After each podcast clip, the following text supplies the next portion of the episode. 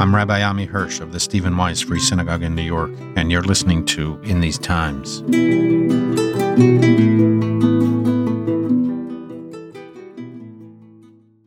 Israel is at war. Early in the morning on Shabbat Simchat Torah, October seventh, Hamas terrorists from Gaza infiltrated into Israel and carried out the most savage slaughter imaginable of Israeli civilians, children, babies, soldiers, police. There will come a time for investigating what went wrong, and it is already clear that there have been colossal failures on many levels. But that time is not now. Now we unite. Now we support our Israeli kin. Now we mobilize. Now we act to ensure victory. The stakes are very high. As I record this, Israeli troops are massing at the Gaza border. At any moment, they may enter the Strip. If this war ends short of a Hamas defeat, it will invite more war, more terror, and more bloodshed for years to come. It is a depressing fact of history and human nature that peace is purchased through strength and deterrence, especially in the Middle East, where the weak are preyed upon and devoured. This has been a sad, devastating week for the Jewish people and all decent people who value life. We lost more Jews in one day than at any other time since the Holocaust. On no day from the end of World War Two have more Jews been murdered because they were Jews. Jewish history will remember this week forever. What was will no longer be. Last week was a week of funerals, hundreds of heart-wrenching funerals of beautiful people, farmers, teachers, entrepreneurs, mothers, fathers, grandparents, children, babies, dozens of I D F soldiers, police, and other security personnel who laid down their lives in defense of their fellow citizens.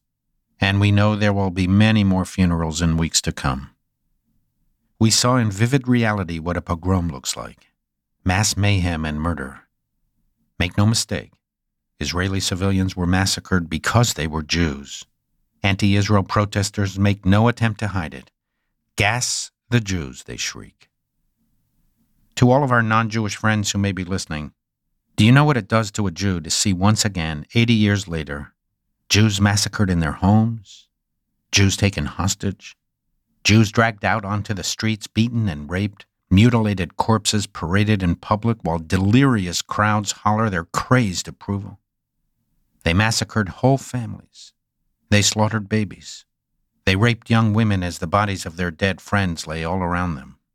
They took men, women, children, mothers, and infants hostage into the bowels of Gaza. Among them was an elderly grandmother, a Holocaust survivor. And then they asked why there is no peace? If these savages had had the ability, they would have continued slaughtering Jews, rampaging through every Israeli village, town, and city they could enter. The only reason that the death toll was not significantly higher in the tens of thousands is that the terrorists were thwarted by the most heroic acts of Israeli gallantry and courage.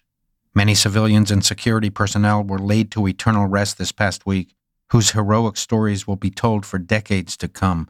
Unbelievable, unimaginable acts of bravery, self-sacrifice, mutual responsibility, and love. Israelis now realize, and we should too, that this is a war of no choice, a war of survival. No one will be able to live in Israel if these savages are not eliminated. Keep a clear moral compass. What Hamas is doing is not freedom fighting. It is not resistance. It is war crimes and crimes against humanity. It is rank, anti-Semitic, evil, wicked, villainous, abominable, heinous barbarism. And anyone in the Middle East, the United States, and the West, in the halls of Congress, in the media, or in schools or university campuses, anyone who defends, whitewashes, apologizes for, or justifies this repugnant degeneracy is themselves morally compromised and morally complicit. That many of our most cherished and senior educators do not see the insidious evil behind Hamas, that the people we have entrusted to instill in the next generation of Americans moral and civic values tolerate anti-Jewish messages they would never tolerate against any other minority, is devastating to me. These are among the most elite of educational institutions, the pride and joy of American intellectual culture, and the training grounds for our future leaders. I also know that there are some misguided Jews, not that many, but some, who join and even help organize these rallies. Had they found themselves in southern Israel on October seventh, they would not have been spared. No one would have asked them their views. They would have been slaughtered along with their fellow Jews. This is a crisis that concerns every one of us. It affects our children. It affects our future. It threatens every Jew worldwide and every decent person. The question for us is, do we want to stand up or cower? Do we want to participate or slink away? What can we do? That's the question that American Jews and so many other good people who are not Jews have been asking all week. What can we do? First and foremost, we can show up. People, especially Jews, have always gathered to find comfort and consolation in and through each other. There have been many moments in the past painful days that my spirits have been lifted just by being with other people. Even on last Friday's Day of Rage, when Hamas called on its supporters around the globe to terrify Jews, when parents were afraid to send their children to school, even then, our community showed up in droves. And that fills me with hope and with pride. We must not cower or quail or cringe. Each of us must do our part in this, the defining moral struggle of our times. Write to and meet your local representatives in Congress, House members, and senators. Tell them how strongly you feel about the urgency to stand with Israel. Practically all of us are alumni of universities, or have children in universities, high schools, and middle schools, or we support a whole range of charitable institutions. So many of us occupy senior positions in law firms, the media, and not-for-profit and for-profit organizations. Hold everyone accountable. Insist on moral clarity. Flood the leaders of these institutions with your righteous indignation. Support those who are doing the right things and saying the right things. They are often under enormous pressure. If the leaders of our academic institutions do not respond to your satisfaction, withhold your contributions and redirect them to other, more morally clear and courageously upright institutions. Don't do it alone.